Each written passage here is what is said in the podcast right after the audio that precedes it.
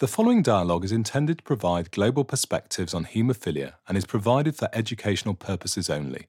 The information provided in this podcast is intended only for residents of the United States and is not intended to replace discussions with your healthcare provider. All decisions regarding patient care must be made with a healthcare provider, considering the unique characteristics of the patient. The opinions expressed in this dialogue are the opinions of the individuals and not the opinions of Pfizer. The information and advice offered in this podcast is provided by participants based on their own personal experience and not in their capacity as a healthcare provider. No clinician has supervised, reviewed, or endorsed the following as medical advice. Pfizer does not recommend or endorse any of the content as medical advice. The individuals featured in this podcast may have participated in or may currently be members of an advisory group for Pfizer Inc. This podcast is intended to be heard within the context of its original location online. Pfizer is not responsible for content if heard elsewhere. Hello, and welcome to Hemecast, a podcast series designed to help to keep you up to date with advances in science, technology, and clinical care in the rapidly evolving world of haemophilia. Coming up in this episode, we explore the complexities of haemophilia care in 2021 and beyond, and I speak to some of the world's leading experts in the field to gain their insights. We also have the ambition, you know, to take full control of, of that disease, hemophilia, by achieving zero bleeds in the largest number of patients. I mean, one of the key concepts of a lot of um, complex or acute medical interventions in haemophilia is to remove haemophilia from the equation. Yes. So, so the simplest way is to actually effectively normalize their factor levels and so they can be treated as any other patient. Rather than treating patients as a, as a large single group of individuals with a, with a, say, a disease type, we know that within that group there are lots and lots of individual variations in how, for example, the disease might manifest and how someone might respond to treatment.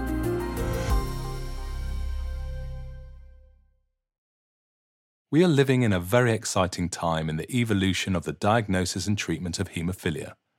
As said in the 2020 WFH guidelines, in the past five years, there has been unprecedented progress made in the development of new therapeutics for haemophilia, as well as a huge shift in the principles and philosophy of haemophilia care. This evolution of haemophilia treatment has brought about the advancement of capabilities to tailor treatments for patients, accounting for important factors such as lifestyle and potential comorbidities, and most importantly, individualizing care to the needs of each patient. In this episode of Hemecast, we'll take a look at the state of haemophilia care in 2020 and 2021, and we'll focus in on considerations for the management of haemophilia patients within the ICU. We'll finish by discussing how big data can be used to tailor haemophilia treatment and the possible impact this could have on precision medicine and haemophilia. So, to give us an overview of haemophilia care in the current era, I welcome back Professor Cedric Hermans, head of the Division of Hematology, the Hemostasis and Thrombosis Unit, as well as the Haemophilia Centre of the Saint Luc University Hospital in Brussels, Belgium. So, I'm delighted now to be joined by Professor Cedric Hermans. And Cedric, we've spoken many times before on Hemecast, but as we all know, 2020 has been an unprecedented year due to the ongoing COVID 19 pandemic.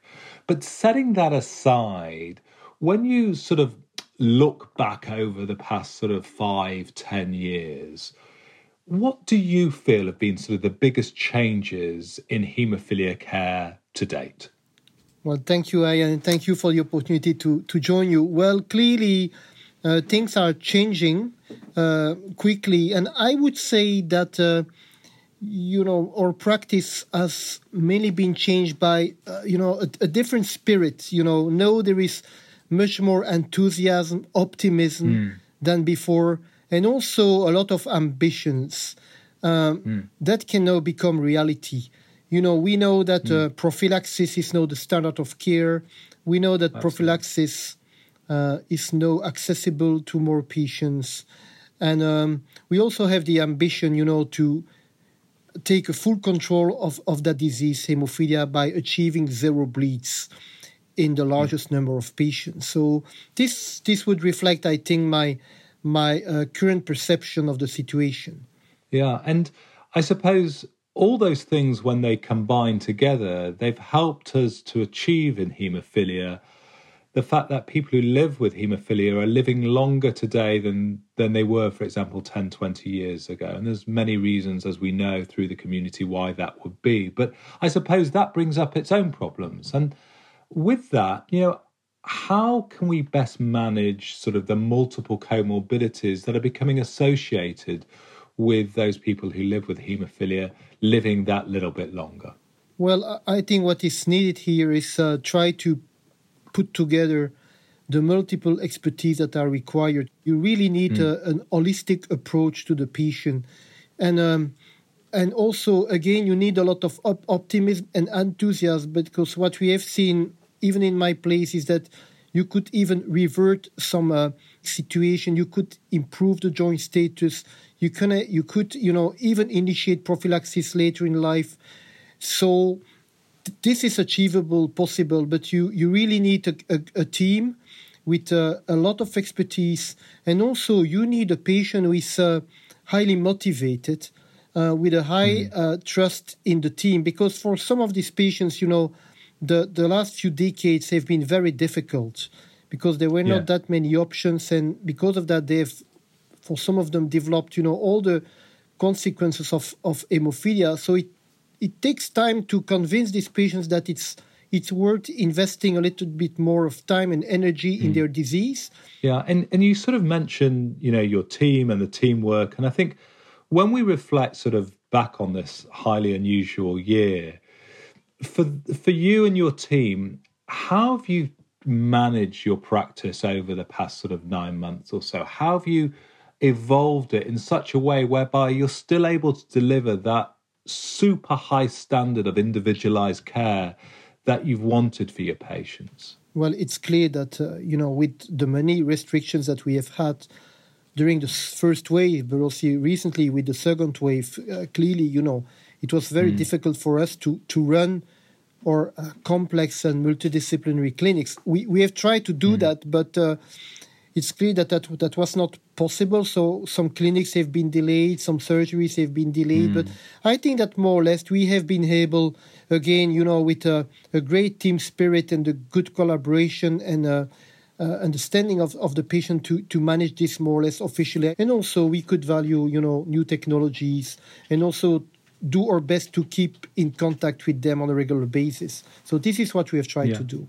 Yeah, and, and I know specifically we've spoken before about telemedicine, but has your experience of telemedicine sort of changed over the past six months or so? Has your experience of virtual clinical practice also evolved, or or how's it been for you and your team bringing virtual meetings to clinical care and clinical practice? Well, you know, it, it was to some extent a necessity, especially at the peak of the pandemic, to interact with our patients virtually. So that has been yeah. useful. We have tried to value this. Although, honestly, I think the technology that we now have in place in my center should certainly be improved. But again, I think this is complementary to the face to face review clinic. I think it's nice to sure. keep in touch with the patient, make sure that uh, things are fine, that everything is under control. But I don't think that it will fully replace, you know, uh, especially when when we have this kind of uh, multidisciplinary clinic, and you know, you're seen by the physio, by the nurse, mm. different doctors together.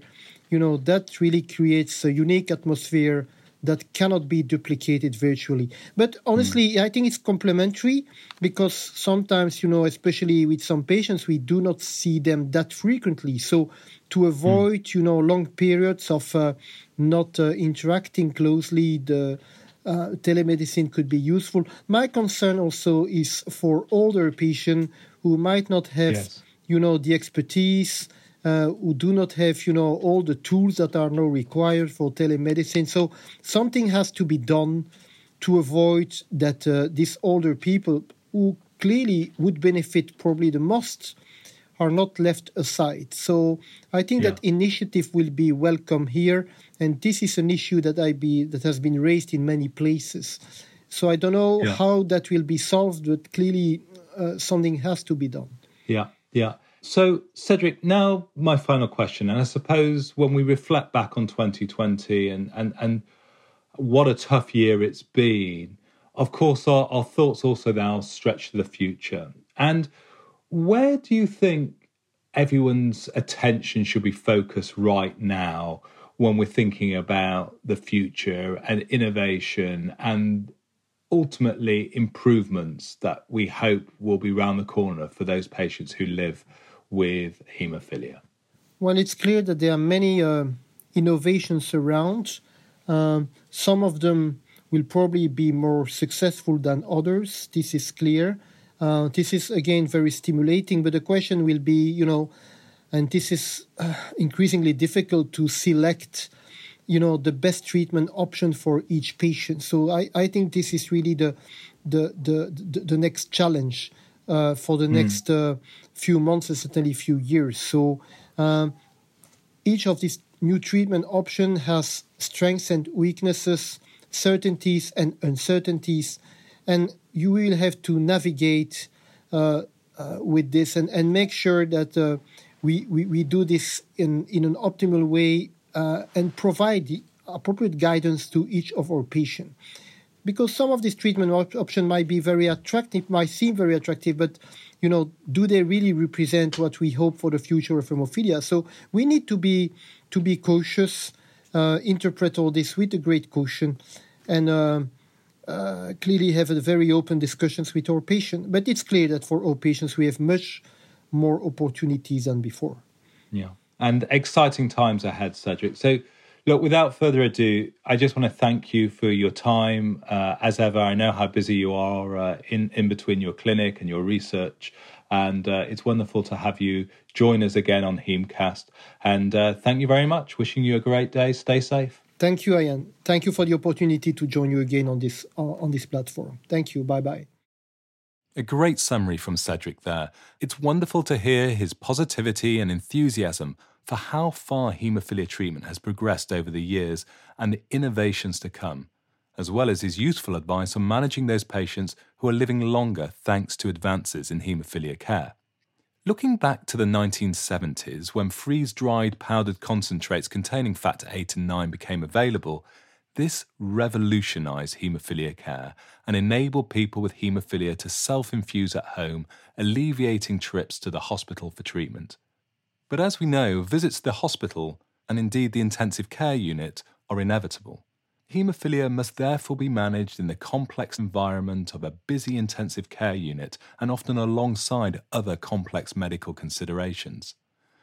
To understand more about the optimal management of haemophilia patients in this setting, I talked with Dr. Gerry Dolan, consultant haematologist at St Thomas's Hospital London in the UK and Haemophilia Centre Director at St Thomas's Comprehensive Care Centre in London. Gerry, thank you so much for joining me to discuss the management of haemophilia in the intensive care setting.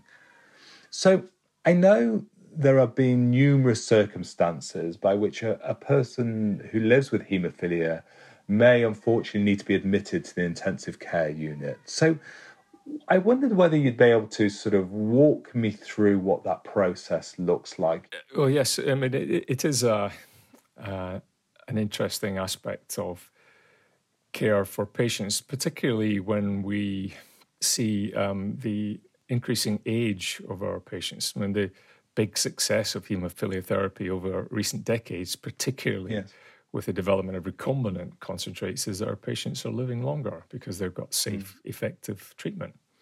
Mm. Um, so, I, I mean, I guess there's two ways in which patients, by which patients find themselves in ITU. One is perhaps we know from a, a, major elective surgery, which is going to require intensive support afterwards.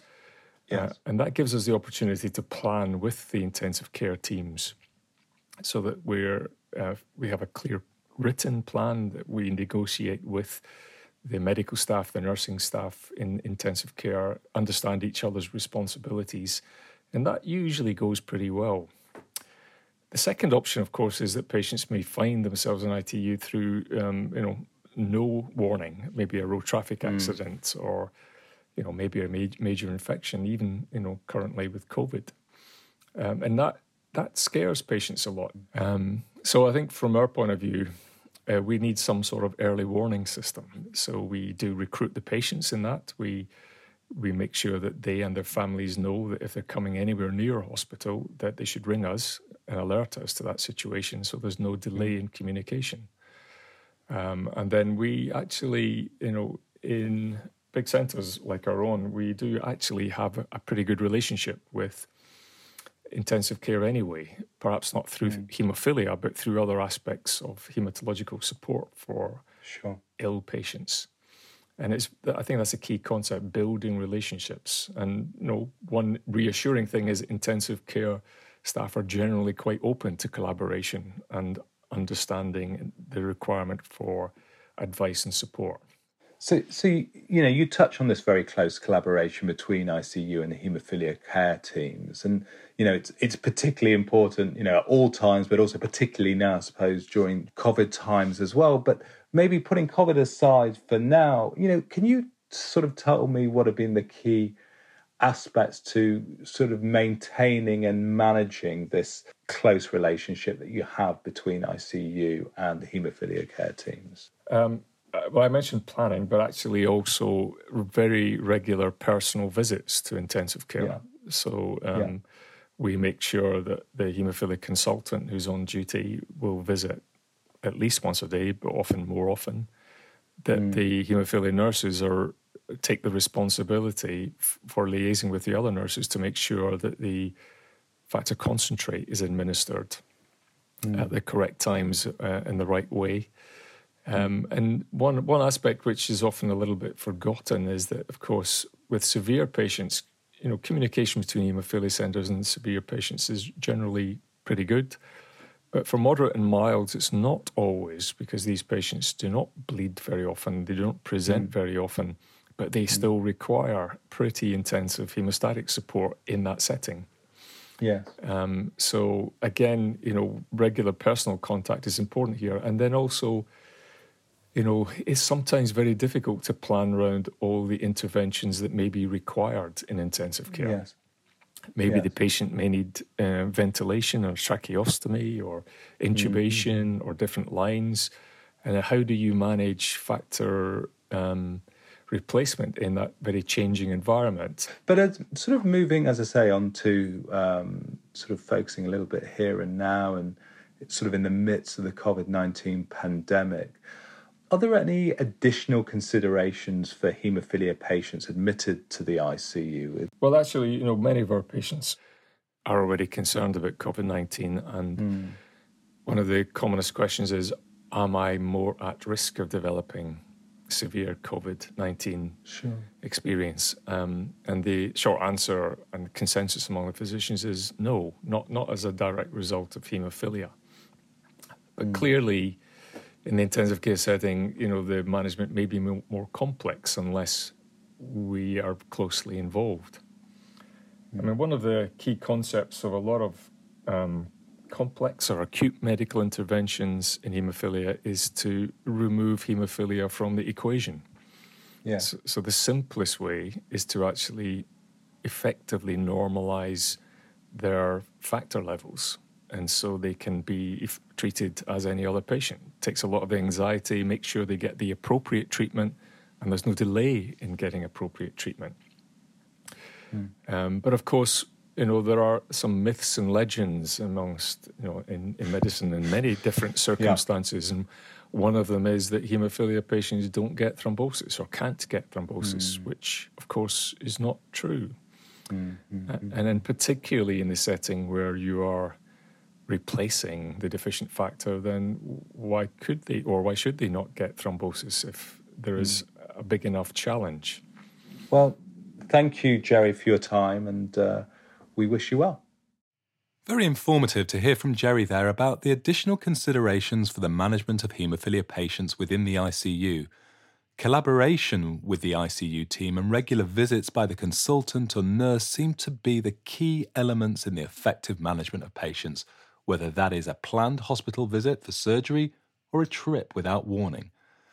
This is essential, particularly in the current healthcare environment. So, I want to change tack slightly now to look at what is termed big data. In this era of genomic medicine, I wanted to learn about what big data is and how this can be used to inform precision medicine and haemophilia.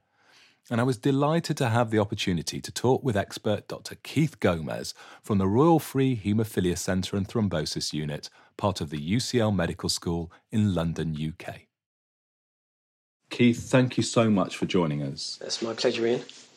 Um, now, I want to really focus on big data because I know that at a recent scientific meeting you presented really expertly on this topic. And, and for our listeners, I, I wondered if you could briefly define what is big data and, and what are its opportunities and, and the opportunities it presents to overall medical care? So I think I think big data is a phrase that's come into our use in perhaps the last five years or so, and, and really what we're talking about is the accumulation of vast amounts of genomic and phenotypic data on thousands of individuals in databases. And, and I think it's important to recognize that by databases, we mean national and international collaborative databases. The, the reason why this is a, a, a bit different to what we've had before is because previously we've been used to collecting say, genetic information on maybe a few hundred individual within a, an institute or maybe in a, in a national body. But the problem with genetic data is that that gives us relatively little insight uh, into how those genetic changes impact upon disease because most genetic changes that are important are relatively rare. And so you need to see tens of thousands and sometimes hundreds of thousands of individuals, a mixture of normal individuals and those who've got the disease that you're interested in, before you can start to work out what those variants are doing uh, and in terms of causing disease. I think the second part of your question was okay. how do we then use that or, or, what benefits does that give us? Well, yeah. I think in medicine, the key point is that term precision medicine. And Absolutely. What we're thinking about there is really rather than treating patients as a as a large single group of individuals with a with a say a disease type, we know that within that group there are lots and lots of individual variations in how, for example, the disease might manifest and how someone might respond to treatment. And what precision medicine is about is recognizing those differences and then tailoring treatment accordingly.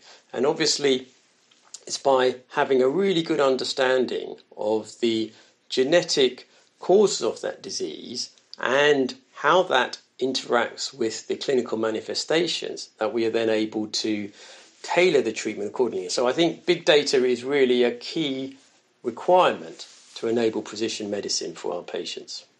Okay, no, that that's really helpful, and, and thank you, Keith, for for being you know so clear with your description there. I think you know, when I think about precision medicine and, and big data, I, I, can definitely see how it could be used to identify sort of cross disease components of genetic risk. Can, can you explain this sort of more in the context, though, of haemophilia? So, if, if we think about haemophilia, then I think we've been used to thinking about it as a monogenic disorder. it is a monogenic disorder. Mm. Mostly, the, the key thing is what the variant is in the factor 8 or the factor 9 gene. Uh, and that's certainly true for severe haemophilia, and you can more or less define the entire phenotype by knowing what the factor VIII level is, for example, and the factor VIII variant. Yes. But if you then think about other types of haemophilia, um, the more mild and moderate types, then we recognize straight away that actually the factor VIII variant is, a, is a, still a key part of it. But it also depends very much upon other patient characteristics, uh, how much they um, for example, do sports or, or other external okay. activities where they might have trauma. We realise now that that starts to play a big role in how much they bleed. And we also recognise that there are other genetic components that, that also influence risk. So, for example, if we take factor VIII, we know that the level of factor VIII in our, in our bodies is uh, very largely dependent also on von Willebrand factor. And mm. so we now know then that genetic variation in the von Willebrand factor gene can influence our factor VIII levels. So we know mm. that for mild haemophilia, understanding the influence of other genetic factors is, is very important okay. for understanding the phenotype. So mild and moderate haemophilia, we can see that that's important.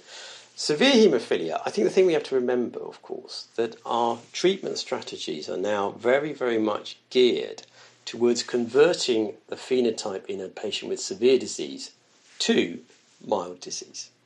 So, although they start off with severe disease, in reality, for yeah. a large part of their time when they're with us, they actually have a milder phenotype. And so, yeah. effectively, then, they fall into the category I've just described, where it's understanding all those other components that becomes important. So you can see then that it's not just the mild and moderates; it's really all of our patients. If we if we treat them in the way that we intend to, that we need to understand uh, all of these different components that uh, influence the bleeding phenotype.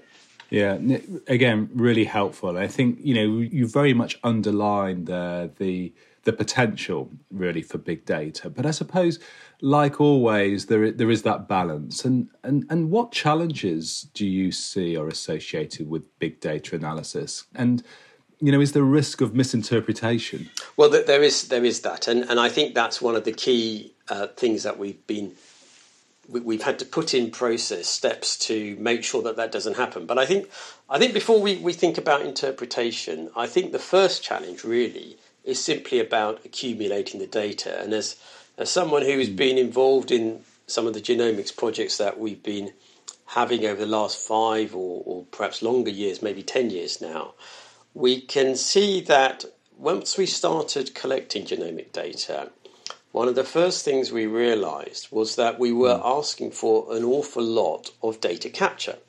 And of course, that takes time and effort. Yes.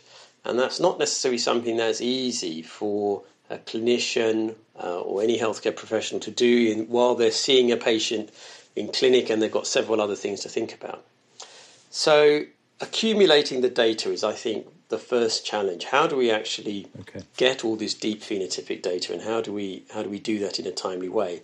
And the simple answer to that, well, I, th- I don't think there is a, a, single answer to that, but I think one thing that has worked well is if we have dedicated teams who effectively approach the patient once they've been referred from, say, within a, a clinic, and then capture the data in a in, in a pro forma manner that basically allows it to be entered correctly into the database.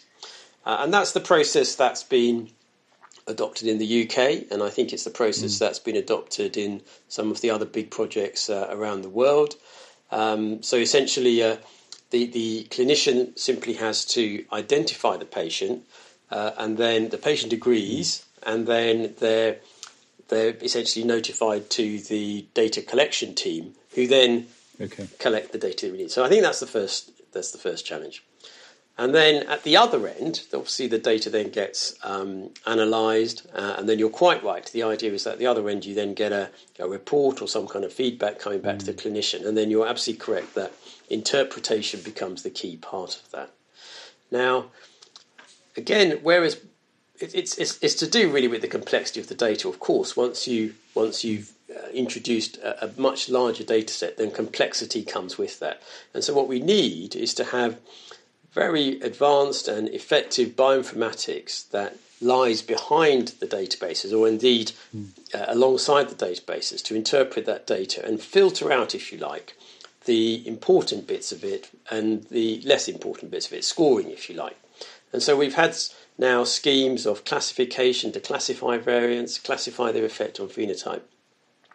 And we need we, we've adjusted the ways in which we report that data back to the clinician so that it's essentially it becomes style in the same way, for example, that we classify haemophilia into mild, moderate, and severe. Yes. We now classify variants into likely pathogenic, pathogenic, variants of uncertain significance, and benign. And really, it's the the ones that are not benign that we're interested in. But clinicians do need to then be aware of that classification and, and what the indifferent categories mean. And there is undoubtedly a need for some education about that to help people understand that and how they would use that in their in their clinical practice. Okay, well, thank you so much, uh, Keith. You know, I, again, a wonderful summary about how clinicians can best contribute to big data, but also what some of the challenges are. My, my final question, really, I, I, I want to ask you to look into your crystal ball really and, and sort of predict in 10 years time you know how much do you think the utilization of big data will have really impacted precision medicine and hemophilia? Well I, I think one of the things we can say about haemophilia if we take stock at the moment we can look at our treatment options that we have now in 2020 and they're very, very different to what they were even five years ago, and certainly 10 years ago. Because if we go back to when many of us started working in this area, treatment essentially mm. consisted of factor concentrate. And there were a few different types of factor concentrate, but pretty much that was it. We now have different half lives of factor concentrate. We have treatments which yeah. are not factor concentrate at all, but still provide a phenotypic effect. And all of that new treatment, all of those new treatment options that were only really possible because we had a thorough understanding, or we developed a thorough understanding of the molecular basis of, of haemophilia. That's great for haemophilia A and B. Well, A, a more than B, I think. I think B perhaps still a, little bit behind there. Um, and then if we look at haemophilia itself, then while we do have, you know, while these treatment options are a, a big advance on what we had. We're, we're still not, they're not perfect. They still have, there are still issues to do with side effects, for example, and some patients still, for example, develop inhibitors or get thrombosis with some treatments. And understanding exactly where the sweet spot, if you like, uh, is, mm. is where precision medicine will come in. And I think with precision medicine, if we get that right in, in, in 10 years' time or five years' time, then really our aim should be to normalise um, the the phenotype, and I hope that's where that's where we'll get to. Well, thank you so much, Keith, for for for sharing that, and also. Uh, you know, for really shining a light on what we may have in the future, and it's exciting times ahead. So, without further ado, you know, Keith, it's been great having you with us. Thank you for your time and your your energy and your your honest answers. And uh, we look forward to speaking soon. Thank you very much, Ian. It's it's my pleasure to talk. Thank you. Fascinating insights from Keith on the exciting advancements of precision medicine and haemophilia care. Keith described a future in which big data generated from databases of genomic and phenotypic data can be used to tailor treatment to the patient for optimal outcomes, which is a very exciting prospect indeed. And with that, all that remains is to say we hope you've enjoyed this edition of Haemcast. My thanks to Gerry Dolan, Keith Gomez, and Cedric Hermans for their time and expertise. And until next time, goodbye.